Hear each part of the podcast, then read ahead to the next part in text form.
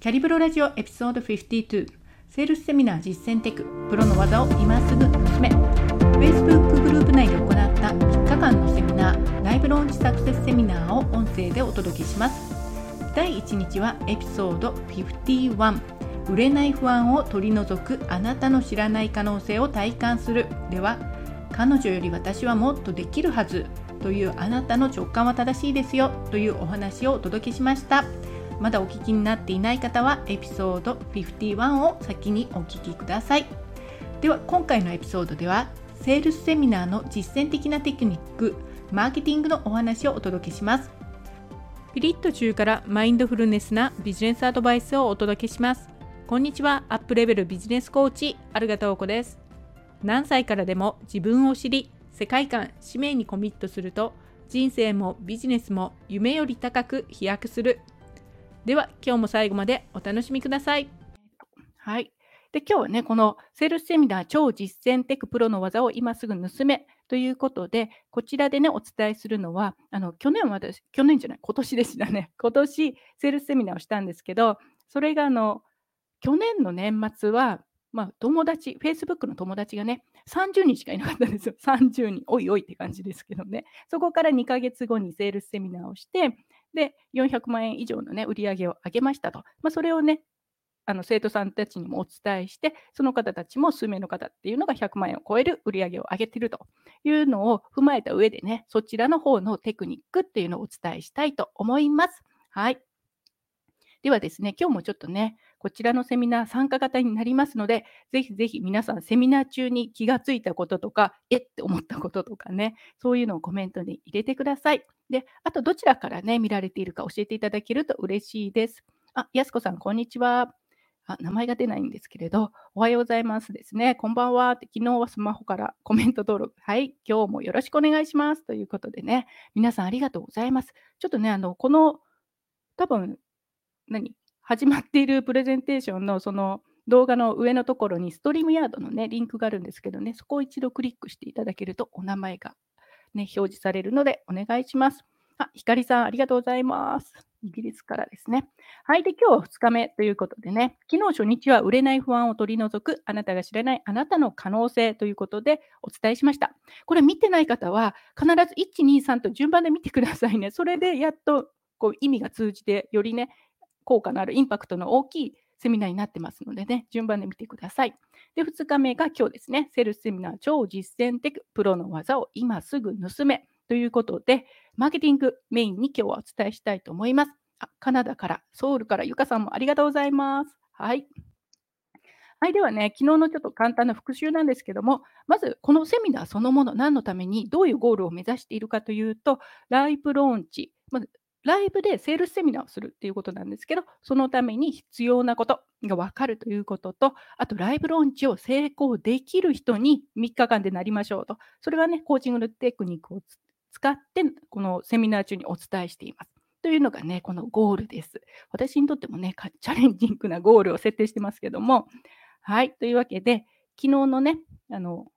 まとめ、あ、その前にね、課題。このあなたの伸びしろ、どのくらいですか？ってお伝えしたんですけど、ちょっとどなたもシェアされてなかったんですけれど、シェアしにくかったかな？まあ、皆さんね、あのシェアしなくてもいいんですけど、やった方、もしいれば、こちらでコメントで教えていただけると嬉しいんですけどね、あの自分が日頃どのくらいをネガティブな方向に考えているのかなっていうのを、ちょっと意識を向ける、無意識のまま自動運転してるんじゃなくて、ちょっと止まって意識を向ける、それがすごい大事なんですね。あ、かおりさん、マサチューセッツから、モンゴルからカモさん、ありがとうございます。名古屋からもですね、滋賀滋賀県からありがとうございます。埼玉からまさみさん、ありがとうございます。皆さん。はい。ではですね、じゃ昨日のまとめというか、これ一番大事ですよって、昨日の中でね、メインのポイントですってお伝えしたのが、皆さんが普段ね、当たり前だなと思っている状態、100%の100の力があったら、その何割かっていうのは、知らない人はですよ、ととと。まあね、トラウマとかに10%とか20%皆さんが持ってるのをもうデフォルトでそのままね使ってしまうと頭のあの時間だとかエネルギーだとか頭の脳のスペースとかねそういうものを使ってるんだよとその他不安心配あ また感じ直してないですけど困惑避難未決定悩み言い訳こういうネガティブな何の生産性もないっていうか、あなたのためにならない考えててもね、そういうものに何割かというのを使ってしまっている。だけど、この状態にほとんどの人が気がついてないと、これが当たり前だと思ってる。だけど逆に、その他にあのただしっかりとこのネガティブなところを抑えることを知っている人は50じゃなくて同じ100のうち例えば90%とかをより生産性のある活動に使っていると。これがね、同じ能力でも差が出てくる大きな一つの、もうめちゃくちゃ大きなインパクトのある理由になっているけど、多くの人は気がついてないんですよと。で、このネガティブを解消するのには、まあ、自分でやってもできるんですよ。アファメーションをやったり、こうね、こう、何えっ、と、瞑想？瞑想したり、アファメーションしたりでもできるんですけど、それだとちょっと時間がかかるんですね、自分でやるとね。なので、その時にコーチングを受けると、1回のセッションで、パッとこの50%が10%キュッてなるだとか、あの不安がね、なくなるとか、そういうことがあったり、あとセルフコーチングで自分でやると、知らないと数ヶ月かかることが、まあ、1日でできるとかね、そういうことがあるので、コーチングっていうのは、このネガティブをきっちり抑えてポジティブに変えていく、そういうスキル、もうこれスキルです。というものなんですよ、という話をしました。で、これね、この話ね、実を言うと、まだ続きがあるんですね。続きがあって、で、いい話と、ちょっと悪い話と、両方あります。ね、どちらがどちらから聞きたいですかっていうね。そういうこともあるんですけど、まずね、悪い方のお話から言うと、こういうふうに、いや、不安をなくしてこの状態になったら、そこでこの方はもうハッピーで、この先不安とはおさらばかっていうと、そうではないんです。そうではない。じゃあ何が起こるかっていうと、新しいスタンダードができるんですね。今までこのラインだったのが、基準が上に上がる。で、新しいことをやる。新しい世界が広がってくる。そうすると、必ず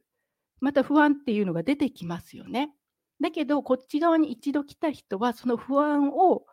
こう閉じる方法を知っていたり、コーチと一緒に閉じるっていうことをするので、そうするとどうなるかっていうと、不安が減って上に上がっていきますよね。で、そうすると、また新しいスタンダードができてくる。で、この繰り返しなんですよ。で、また不安をなくして、一つ上に上がるという感じで、バンバンバンバンとスタンダードを上げていくということが起こるんです。これがね、で多分皆さんもあのご自身の周りで、あ彼女なんかこの1年でレベル変わったよねって。前ね、一緒のとこにいると思ってたのに気がついたらバンバンバンバンバンって上にいるじゃん、今。みたいな人っていませんか？探したらいると思うんですよ。このね、特に起業してる業界だとね。で、その人たち、周りから見ると、え、彼女に何が起こったの？っていう感じで思うんですけど、彼女のその方の内側で起きているっていうのはこういうことなんですね。ネガティブを最初に一回閉じて、その後上に行って新しいスタンダードができて、そこでまた当時ネガティブを抑えて上に行ってっていう形でガンガンガンガンといってレベルが上がったというのがその方の中で起こっていること、外から見ても分かんないですよね。代わりなんてね、100の能力で一緒だったはずなのになんで？みたいなね、そういうふうに見えてくると。で、ここで、あの、普通の方はどういうふうに思うかというと、こっちのね、人たちは知らないと、あ、彼女は選ばれた人だ。彼女は特別だ。だからあんな風になったんだって、こっちの何もわからないっていうか、気がついてない人は思っちゃうんですよ。あ、彼女は選ばれた人だと。そういう風にね、見えるんですね。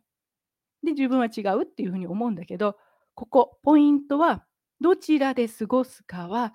皆さんの選択です。彼女は選ばれた人じゃなくて、こういう生き方を選んだ人です。自分で選んでそういくと決めた人なんですね。この違い分かりますか？選ばれたんじゃなくて選んでそうなったということは、ここまで分かれば皆さん分かりますね。いいですか？誰でもこのこっち側になる可能性というか、なれるんです。なろうと思えばね。ただ多くの人はそこに気がつかないと。で、なるかならないかはもう100%、100%選択です。自分で決められることというのがね、昨日の話のちょっと続きなんですね。で、あともう一つ。はい。あ、ミキさんもおはようございます。こんにちは。おはようございますですね。はい。で、あともう一つですね、昨日ちょっとね、最後の方にお話ししたのがマーケティングのことで、セールスセミナーの成功の秘訣っていうのは3つポイントがありますよと。商品とそのコンセプト。これはね、もう皆さんが自分のプロとしてスキルは十分に持っていると。そういう前提でコンセプトさえあれば、セールスセミナーいけますよと。であとはクリアなプラン、計画が必要。あとは皆さん自身、自分自身がそれをできる人になっておく。この3つですね。どれかかけてもうまくいかないので、3つバランスよくっていうのが必要ですよと。で、今日の2日目はね、このクリアな計画ということで、マーケティングのお話にします。あおはようございます。Facebook ユーザーさんですね。はい。ではですね、早速、ま、ここまでで何かね、質問ある方いらっしゃれば、あの昨日の話でね、入れていただきたいなと思うんですけども、また後でコメント拾うのでね、入れてください。はい。ではですね、このセールスセミナーというのは、ちょっとそもそもね、3つの期間に分けて考えます。そもそもね。で、1つ目が集客。まあ、これ3週間って書いてますけど、最低でも3週間あるといいですね。私、今回かなりあの7月いっぱいコロラドで休暇を取っていたので、バケーションに行ってたので、8月末にセミナーするっていうんで、かなりね、ドタバタしましたけど、もうちょっときちんとね、あの本来はちょっともうちょっと早めに始めた方が良かったかなとは思いますけど、はい。で、集客の期間と。で、セミナー当日、今まさにセミナー中ですけど、これがまあ1日だったり、長くても5日かな、個人でやるんだったらね。私、前回5日でやったんですけど、ちょっときつかったです。正直言うと。で、今回3日にしてます。ね、セミナーがあると。で、セミナーの後、セミナーやって終わりじゃなくて、その後の販売という期間が、まあ、場合によっては1週間から2週間ぐらいですね。というのがあると。まあ、この販売っていうのは、セールスページで売ったりだとか、あと、無料相談とかね、そういうのに来てもらう期間というのふうになってます。この3つの期間があると。今日のセミナー、今回ね、今日お話しするのは特にこのセミナー中に何をするのかというお話をね、と思います。あ、竹本久子さん、佐賀からですっていうので、ありがとうございます。北海道からも ありがとうございます。はい。というわけでね、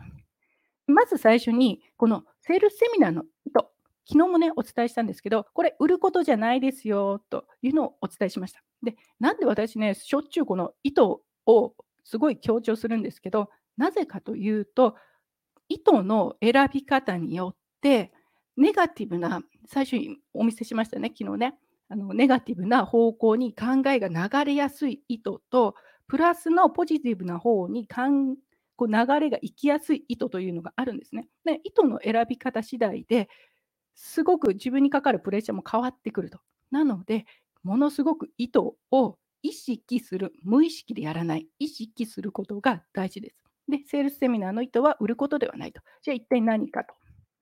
いうことなんですけど、その前にね、あのローンチがうまくいかない人というのは何考えながらやるかっていうと、とにかく商品を売りたい、売りたい、売りたい、売りたい。もうこうするとすごいプレッシャーかかりますよね。どうやったら買ってくれるんだって、相手にね、をコントロールしに行かなきゃいけないのですごいプレッシャーがかかるんですよね。あとは、セミナーで、あ、この人すごい人だって思われたいので、それもプレッシャーかかりますよね。すごい人と思わせようと思ったらね。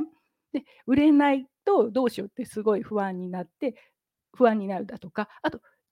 ね、これ分かりにくいかもしれないけど、実は内心で売りたくないと思っているっていう方もいるんです。で、どういうことかっていうと、ほら、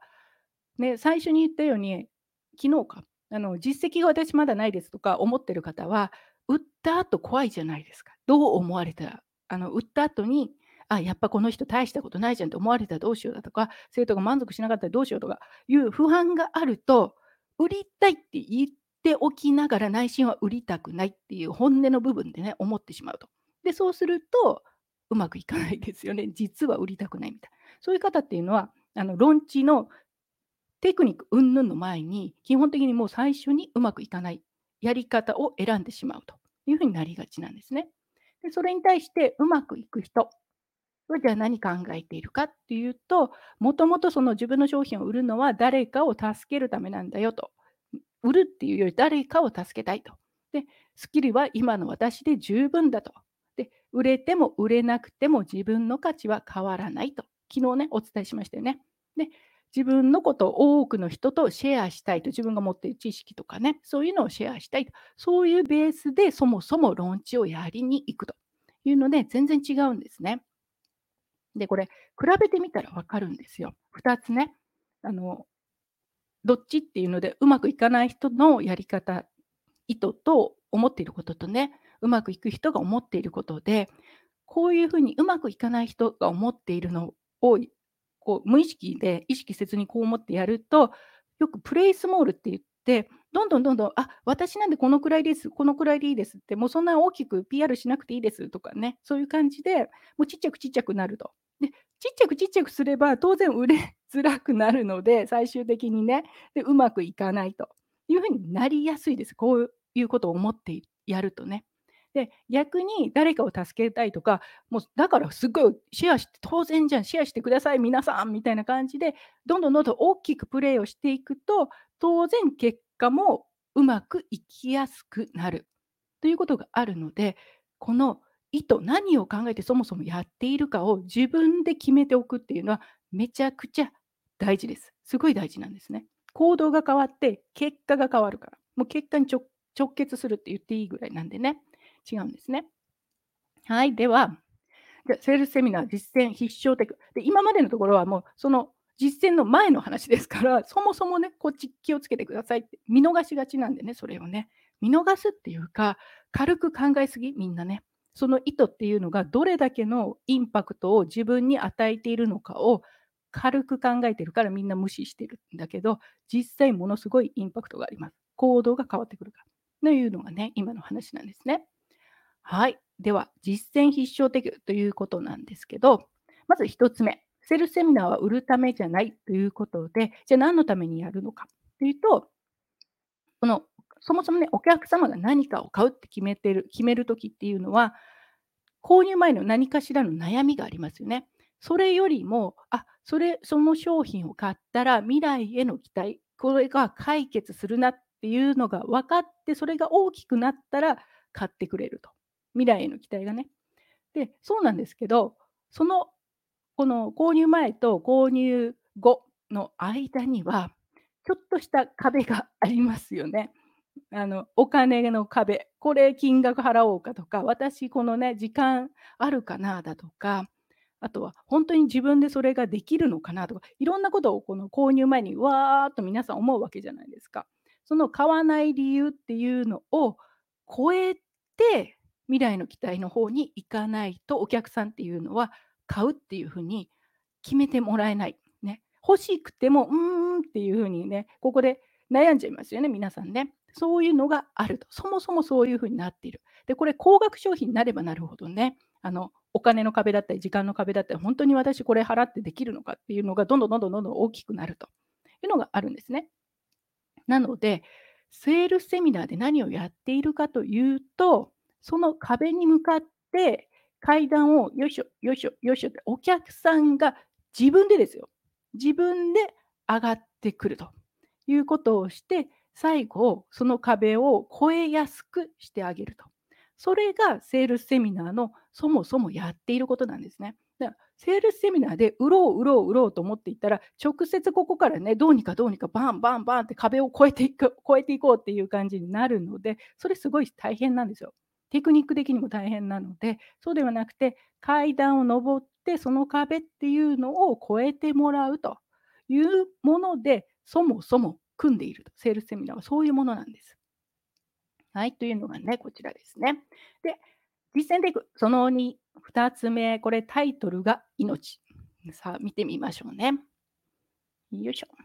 じゃあ、良いセミナーのタイトル、どういうものかというと、セールスセミナーなので、自分の売りたいそういったサービスとかね、商品の理想のお客様ですよね。来てほしい人、買ってほしい人をそもそも引き寄せる、そういうタイトルじゃないと意味がないですよね。ということは、その売りたい、売る商品やサービスのコンセプトとセミナーのタイトルが同じじゃないと意味がないんですね。売りたい商品は別にあって、セミナーをまた別のコンセプトでやったら、お客さんずれちゃいますよね。見てる方と、興味のある方と。なので、必ず商品コンセプトとセミナーのタイトルを一致させると。だからあの、ね、昨日の話でコンセプト、商品のコンセプトが大事ですよと一番最初にね、言ったのはそうなんです。それがないとセミナーが組めないんです、そもそもね。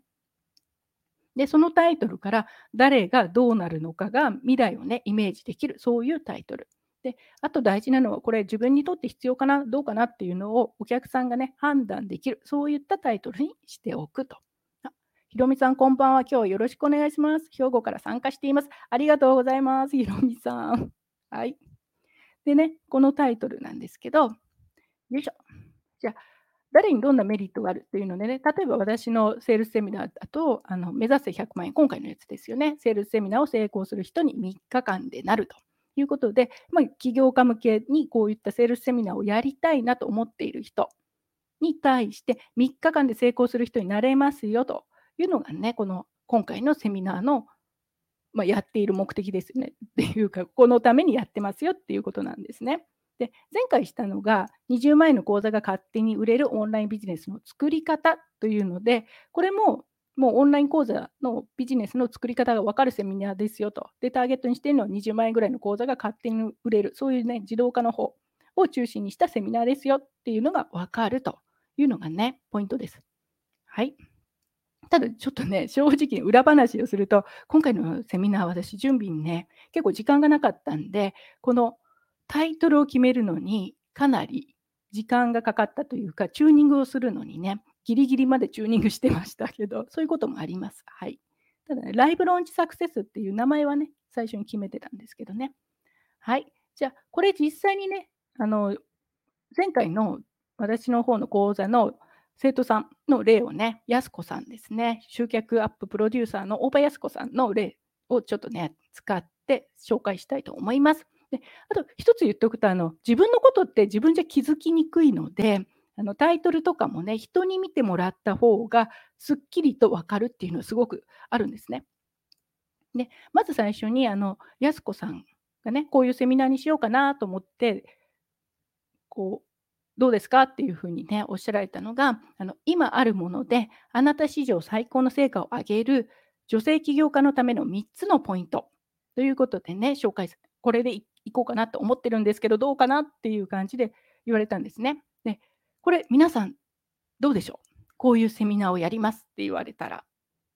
どうですかね？ちょっとね、うん、どうかな？参加するかな？したいかな？ってね、考えてほしいんですけれど、これね、あの確かに女性起業家のための3つのポイントっていうので、成果を上げるっていうので、分か分かるといえば分かる、分かりますよね、今あるもので。っていうので、あ、やすこさんご自身でぼんやりっていうふうにコメント入れられてますけれど、分かるって言えば分かるけど、そうなんですよ。ぼんやりしてるんですよね。具体、そう、ミキさん、具体的にどういう未来が見えるか、もっとクリアになりたいかも。そうなんですよね。分かるようで分からない。だからまだやっぱふわふわふわふわふわっていうイメージがしていると。で、これだと、その他大勢の人にも埋もれちゃいますよね。この話、やす子さんから聞きたいかなって言って思っちゃうんですよね。で、やす子さんの得意なこととかが全くわからないっていうんですか？え、やす子さん一体どれが何が得意なの？っていうのがないのがすっごいもったいないんですよね。すごく惹かれます。まずは掴まれます。どれだろう。はい。そういうことでね、あの、タイトルっていうのはとても大事なんです。で、それでね、ちょっとアドバイスをして、やす子さんの方で、こういう感じで最終的に決められたのが、もう集客に悩まない、商品力を高める 3D チャレンジ。多分これね、参加された方も多いかと思うんですけど、あなたとあなたの商品を丸ごと引き出す3日間。どうですか？比べてみてタイトル。最初のと後の。どうでしょう？ね。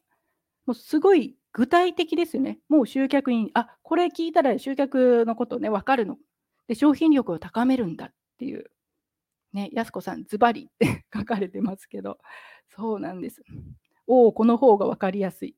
ですよね。もう断然具体的になって、あこの話ならやすこさんね、集客とかすごくコミュニティの運営が上手っていう印象があるから、あこれはやすこさんから聞きたいっていうふうに思いますよね。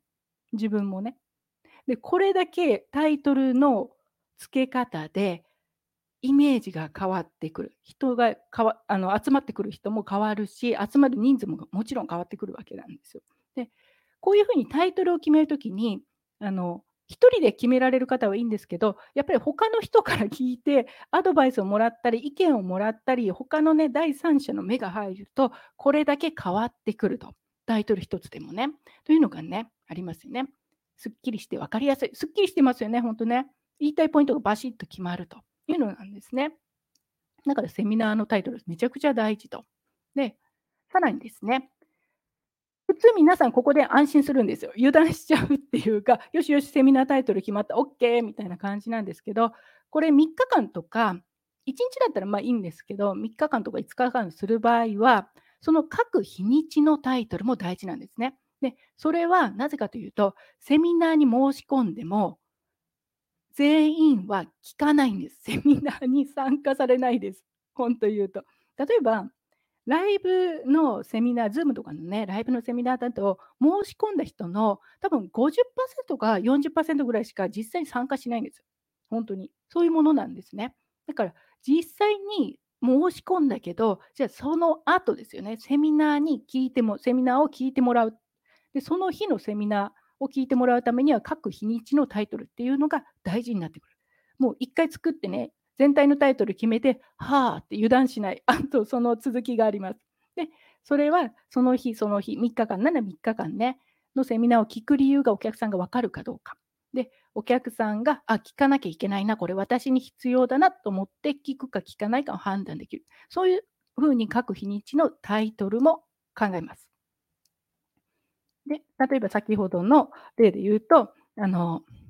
あ、ちょっとこれ私のですよね。えー、売れない不安を取り除くあなたが知らないあなたの、これちょっとまだぼんやりしてるっていうか、最後の最後まで迷ってたんですけどね。で、今回2日目はセールスセミナー超実践テクプロの技を今すぐ盗めっていうことで、何が学べるかパシッと分かりますよね。で、3日目も女性コーチの秘密の教え、思考モデルのパワー初体験ということで、割とマインド系のことをするのかなっていうので分かるという形でね、今回はやってます。はい。では先ほどなんですけど、これね、あの実を言うと、もうちょっと言っちゃうと、やすこさんの最初のね、3日間のタイトル例というので、こういう感じっていう感じでね、出されてきたんですけれど、どうでしょうって言われたんですよね。で、見つけよう、あなただけのスパイス。世界中の誰よりも自分を信じる、誰でも成功する魔法のレシピということでね、3日間のタイトルあるんですね。で皆さんどうでしょうこちらのタイトルを見て。どう思いますか？うん。で、これね、元のタイトルがないと、それぞれの日にちが何のタイ何を喋るのかわからないですよね。全く何のセミナーかがちょっと分かりにくくなるんですね。言いたいことはなんとなく分かるんだけど、うーんっていう感じになってしまうんですよね。で、このね、もう集客に、やすこさんね、ありがとうございますよとか、俺ね、理由使わせていただいてますけど、今見ると恥ずかしいってそんなことないですよ、もう。今すごくいいタイトルつけられてますからね、やっぱり。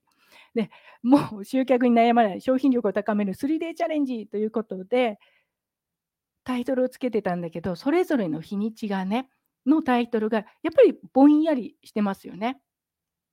というので、これもちょっとアドバイスをして、やす子さんの方で改善されたものっていうのが最終的にね、決まってるんですけれども、これだけ見るとお料理系かと思うかも。そうですね。ちょっとね、おうん？みたいな感じになっちゃいますね。そうなんですよ。言いたいことはすごくわかるんですよ。ね、あと、ちょっと、あの、ね、その時にお伝えしたのが、この世界中の誰よりも自分を信じるっていうのは、伝えたいメッセージですごくね、大事なメッセージ。彼女が一番伝えたいことだろうなってわかるんですよ。で、ということは、これもうその日の話のオチはここにあるよっていうふうにばらしちゃってるようなものなんですよね。どんな内容で来ても最後はこれを言うんだろうなっていうのがわかるじゃないですか。で、そうすると、まあ、聞かなくてもそこだなっていうのがわかるので、聞きたいかって言われたら、うん、忙しいからもう分かったからいいよっていうふうになっちゃいますよね。オチが分かってるっていうのがね。で、これね、ちょっと、まあ、今日あまりこのスライドの中では言ってないんですけど、つついでというかおまけでね、お話しすると、タイトルで、タイトルはそのお客さんが欲しいなっていうものをタイトルに書く。で、セミナーの中で、だけど、例えばお客さんはね、お金を稼ぎたいとか、なんか成功したいみたいなのがあったとしたら、タイトルにそれを入れるんだけど、例えば、やす子さんの場合、本当に伝えたいメッセージは、世界中の誰よりも自分を信じることなんだよと。それが本当に伝えたいし、お客さんにも必要なことなんだって分かるんですけど、これ書いちゃうと多分みんなふーんっていう風になっちゃうんですよね。だから、タイトルでは、お客さんが欲しいなっていうタイトルを書いて、セミナーの中で、こう欲しいなって思ってたものから欲しいなっていうものをあげて、その後にこれがあなたたち本当は必要だよねっていう感じで、カチッカチッカチッカチッカチッっていう風にセミナーの中で、この最終的に誰よりも自分を信じるっていうことが本当に大事だよという風に伝えてあげる。タイトルじゃなくてね、中で伝えるというのがね、ポイントなんですね。タイトルはお客さんが欲しいものを書く。そうなんですよね。本とかでもよくありますよね。タイトルはこれでタイトルに惹かれてね、買ったんだけど、なんか内容がもっとすごい深かったぞ。え？みたいな感じのね。そういうふうになりますけどね。で実際ね、やす子さんがどういう形で最終的にセミナーをされたかというと、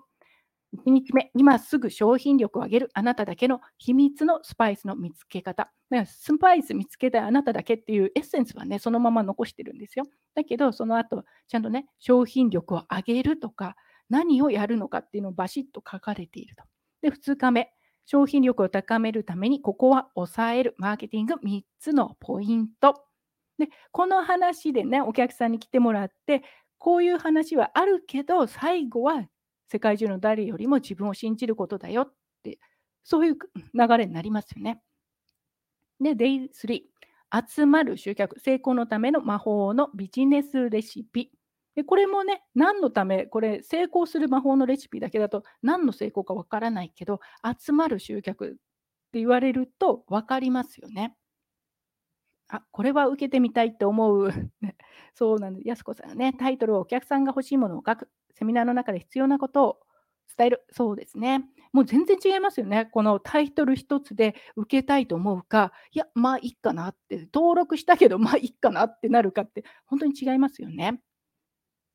地に足のついたビジネスのセミナーなんだっていうのが色濃く出ます。そうなんですよね。もう内容そんなに変わらなくても、バシッとタイトルが決まっていると、内容もまあ作りやすくはなるし、お客さんの方も何を期待して聞くのか分かるので、より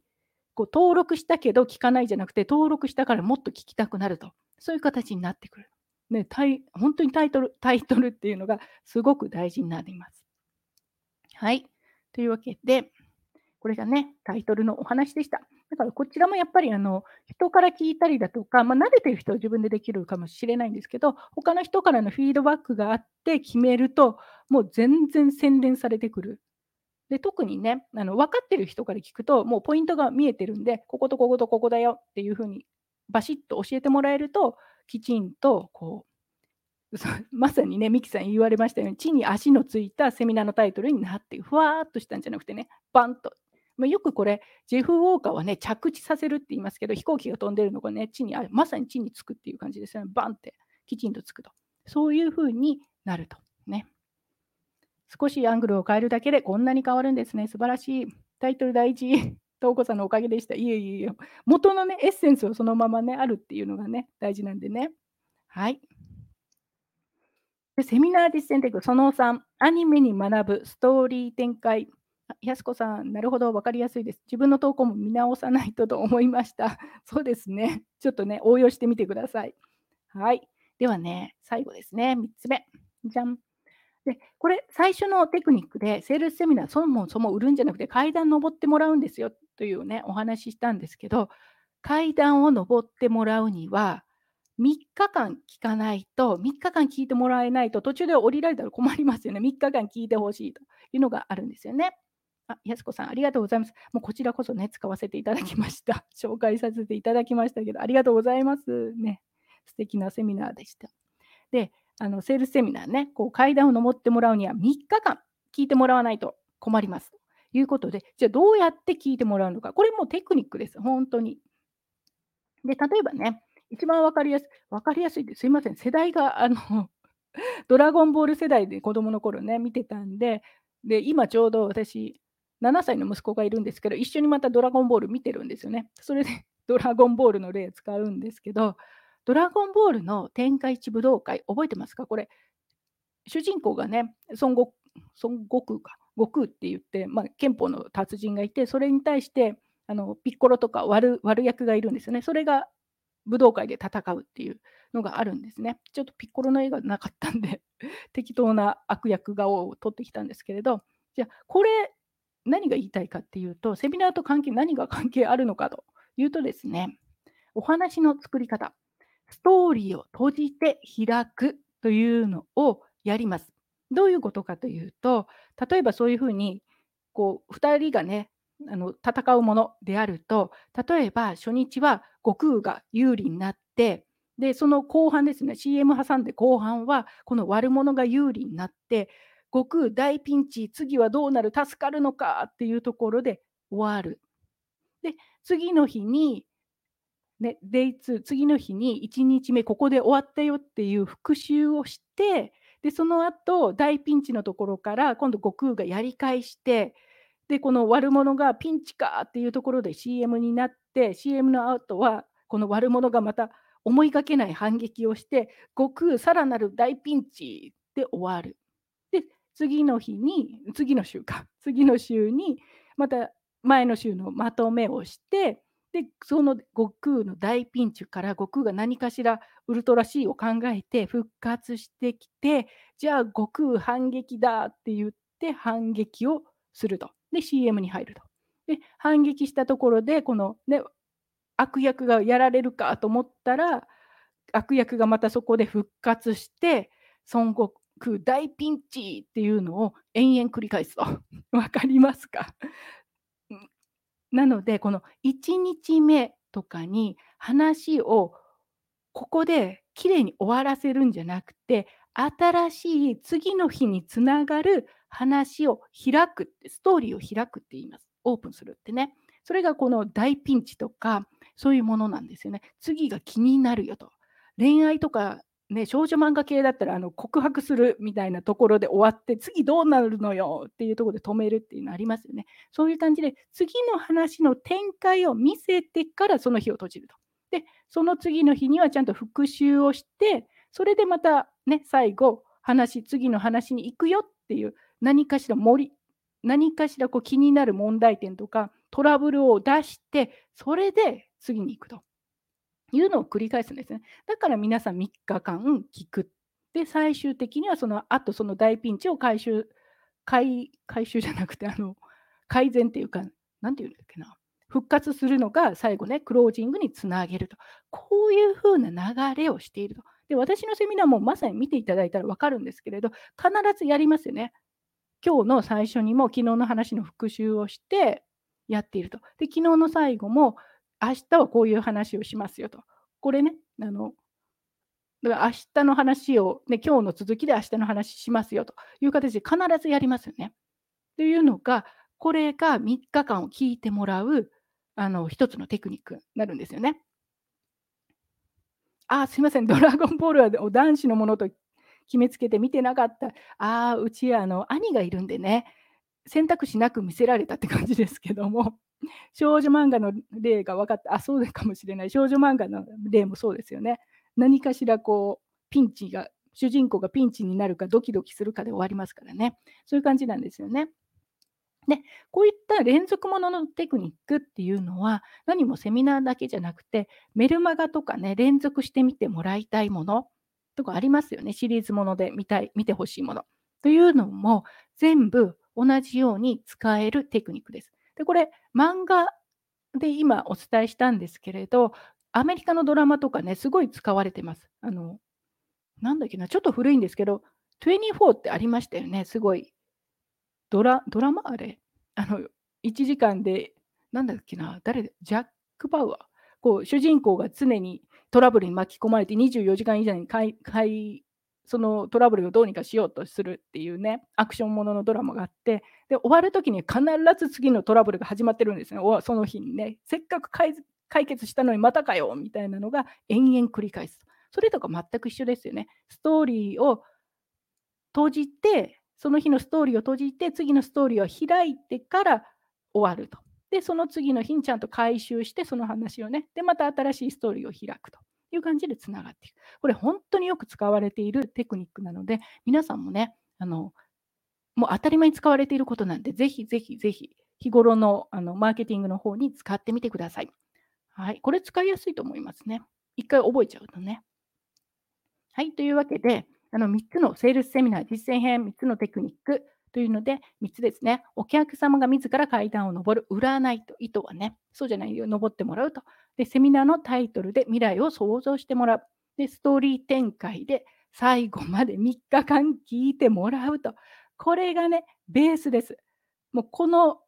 3つのテクニックっていうのが基本になります。で、これができてから、じゃあ次、それぞれのセミナーでどういう話をしようかなっていう、ね、次のステップにつながると。ここができないと、次のステップもないですからね、最初なんですよね。で例えばあの私の方のアカデミーの方でね、何をお伝えするかというと、購買心理をつかむシナリオ作りということで、実際じゃあそのセミナーの中でどういう話をしたら、その階段をスムーズにもら登ってもらえるのか、そういったシナリオがあるんですね。SPSO シナリオって呼んでますけど、そういったシナリオだとか、でさらにはそのシナリオが縦糸で基本的なね骨格だとしたら、その間に売りやすい環境、最後ね、クロージングしやすくする、そういった環境を作っていくテクニックっていうのが、多分今13個ぐらいあるんですけど、それを横糸のようにセミナーのシナリオに挟んでいくっていうイメージ。というのを実際のあの私の方のね、アカデミーの生徒さんにはお伝えしています。これ全部お伝えしようと思ったらとてもじゃないけど時間ないんですけれど、まあ、そういうことを次のステップではありますよということですね。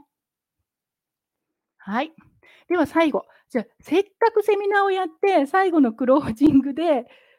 うまくクロージングできなかったら、しょぼーんってなりますよね。やっぱりね、いや、私の価値は関係ないとかって思ってても、現実問題ね、しょぼーんっていうのはあるので、じゃあそのね、クロージングのお話大事なんですけれども、そのクロージングの特徴というと、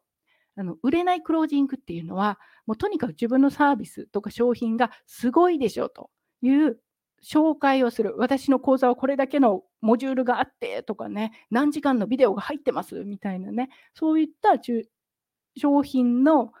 何て言うのかな、スペックっていうんですか、を中心にした紹介をしたりだとか、セールスページをする。すごいでしょっていう売り方をする。これちょっとね、売れないですよね。で、あともう一つ、めちゃくちゃ多いのが、セミナーをやって、その後無料相談に来てくださいっていう流れにしたときに、その無料相談でお客様のお悩みをすべて解決してあげること。これね、人の言い方はすぐやっちゃいますよね。無料相談だから一生懸命相談してね、乗ってあげようと思って。でも、分かりますよね。無料相談でお客様のお悩みをすべて解決すると、そのお客さんどうなりますか？どうすると思います？あありがとうございました。めっちゃすっごい助かりました。じゃで商品買うっていうとこ行かないですよね。ありがとうございました。ニコニコニコって、あとじゃあ自分で頑張りますっていうのが普通なんですよね、これね。なので、そうではなくて、あの、もうプレッシャーゼロで売り込まないクローディングっていうのは、もう商品を紹介するときには買う準備ができていると。そういうふうに前もってしておく。クロージングで説得して買ってもらうんじゃないんですね。クロージングに来た時には、もうお客さん買うっていうほぼ決めてきてもらうと。そういうふうな準備をしておくんですね。無料相談では無料相談をしないし、売り込まない。だからそうなんですよね。で、あとお客様が最終的に、これ私いつも言うんですけど、セールスするときには、お客様が最後は自分で必要かどうか判断できる、それだけの情報をきちんと渡ししておくというのが基本です。お客さんがね、自分で判断すると。こっちが説得するんじゃなくて、お客さんが判断してます。そういう準備をしておくというのが、この売り込まないクロージングのやり方なんですね。で、このね、本当にちょっと今日サービスでお話ししますけど、サービスでね。そうするとね、この商品を紹介するときには、買う準備ができている。ここがすごく大事です。で私これね、あのブロガーだったんですよ。もともとね、ブログ書いてた人で、アフィリエイトとかでね、あのするんですけど、その時に、あのすごいショックな、ショックっていうか、おお、なるほどって思ったのが、セールスページにお客さんが来た時には、自分が紹介している商品あるじゃないですか、アフィリエイトとかでね。で、売るページにこうお客さんを送るんですけど、その自分のページで、セールスページを見る前にお客さんにもう買うっていうふうに決めてもらってから、紹介ページに流せば、絶対ほとんどね、すごい確率で売れるっていう。セールスページを見たときに、セールスページの中とかで、説得して買うか買わないかっていうのを決めてもらうんじゃなくて、見る前にもう買う気になってもらう。それでセールスページに行くというのが、すごく一番楽な売り方なんですね。だけど、ほとんどの人がこのセールスページで勝負しよう、そこで人を説得しようだとか、無料相談の時に売るっていう、そこで説得しようとか、というふうに思うので、そうするとね、ウィンドウがすごい狭いですよね。説得する期間とかね。そこで失敗したらどうしようみたいなことになるので、すっごいプレッシャーがかかると。そうではないんですよね。商品を紹介するときにはもう買う準備ができていると。そういう状況を作った上で、クロージングに回すというのがね、すごいポイントです。と力説してしまいましたけど、これすごい大事ですよね。まあ、その考え方を持ってるか持ってないかで全然変わってくると思います。はい。というわけで、今日はですね、このセールスセミナー3つの期間で集客、セミナー、販売とあるんですけれど、まあ、それぞれね、やり方は、意図っていうのがあって、そのやり方っていうのはあるんですが、今日はその中でもセミナー当日の話をメインにお伝えしました。はい。よいしょ。というわけで、今日のね、話はここ、マーケティングの話はこのくらいなんですけれども、何かね、質問とかある方いらっしゃいますか？あれば、ぜひ入れてください。はい。というわけで、今日の課題っていうのは、目指せ100万円って私ね、これセミナーのタイトルで書いてるんですけれど、これを見たときに思ったこととか感じたこと、何かありますか？目指せ100万円、この100万円っていうのをね、見たときに、それを思ったことや感じたことというのを教えてください。はい。ね、まだちょっとね、コメント待ってますかね？質問とかある方、ぜひ入れていただければお答えします。よいしょ。じゃあちょっと待っている間に。では明日のね、お話なんですけど、今日こうね、マーケティングのノウハウとかお伝えしましたよね。なんですけど、これ、多分ご自身、私自身もそうだし、講座でね、学ぶ人もそうだし、あと教えてる側の方も多分思うんですよ。テクニックとかノウハウを学んでも行動できないとか、モチベーションが長続きしない。もうまさにこういう状態ですよね。うーん、みたいなね。ああ、学んだんだけど、うーんっていうなる。じゃあ、こういうのはどうするのかというと、それがね、明日なんですね。で、初日はもうプロのスキル、経験っていうのは十分ですよと、商品コンセプトさえあれば大丈夫ですよというお話ししましたね。ビジネスの成功のために必要なことでね。で、もう一つがビジネス。これはプランですね。クリアなプラン。マーケティングのプランとかなんですけど、それがあるかどうか。で、今日はね、特にあのセールスセミナーで必要なセミナー中にやることっていうのを中心にね、このをお伝えしたんですね。で、スキルがある、プランもあるという状態で、でもできないというのは、あの、モチベーションがないとか、分かってるけどできないっていうのは、じゃあ何が足りないかっていうと、今度ここなんですよね。自分自身がそれをやれる人になってるかなってないか、そもそもね。っていうところがすごい大事になってきます。多分みんなね、この経験あると思うんですよね。行動できない、モチベーション。それがなぜなのか。ね、じゃあどういうふうにしたら行動できる人になるのかというのをね、お伝えしたいと思います。それがね、明日のこのピンクのところですね。マインドセットになります。あ、コメント入ってきましたね。以前は、えー、100万円できるかな？最近は100万円ということで、多分多分ね、もっと身近に感じれるようになってきたのかなと思います。もう一方はね、できる。そうですね。できるって思ってないとできないですからね。そうなんですね。100万円って思った時にどう思うか。これもすごくあの自分が何を考えているかあのグラフありましたね。ネガティブ領域で何をかネガティブ領域のことを考えているのか、ポジティブ領域のことを考えているのかというのが、すごくはっきり出ますよね。100万円と思見たときに何を考えるのかね。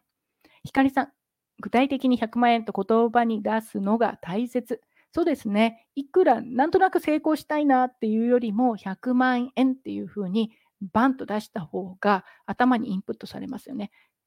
なんとなく稼ぎたいっていくらだよってこっちの脳はね、そう思っちゃいますからね。なんでね、出すっていうのすごく大事ですよね。